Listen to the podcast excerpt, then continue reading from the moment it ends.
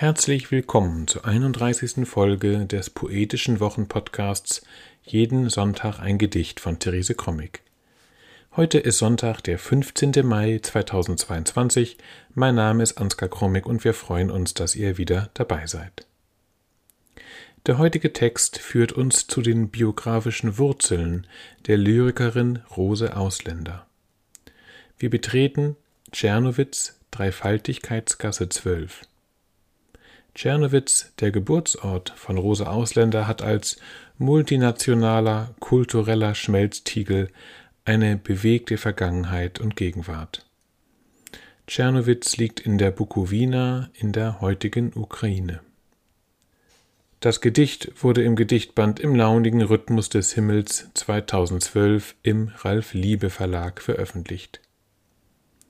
Jeden Sonntag ein Gedicht ist unser kleiner, aber feiner Podcast, indem wir euch jeden Sonntag mit einem Stück Lyrik oder Prosa den Start in die nächste Woche erleichtern wollen.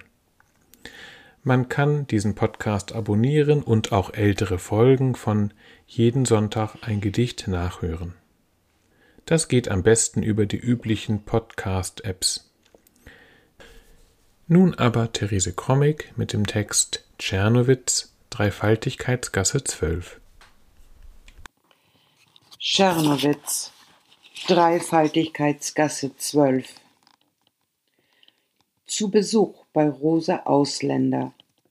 Die Briefkästen im Flur sind leer, ehrwürdig die schweren hohen Türen, endgültig die alten Schlösser. Was bleibt mir verschlossen? Verlässlich das schmiedeeiserne Geländer es zieht mich die Stufen hinauf. Wer hört meine Schritte? Irgendwo klappt eine Tür. Das Vergangene hat Flügel. Ich schließe die Augen. Wer kommt? Sie ist zur Mutter gegangen, sitzt am Brut unter der Weide und schüttelt einen Apfel vom Traum.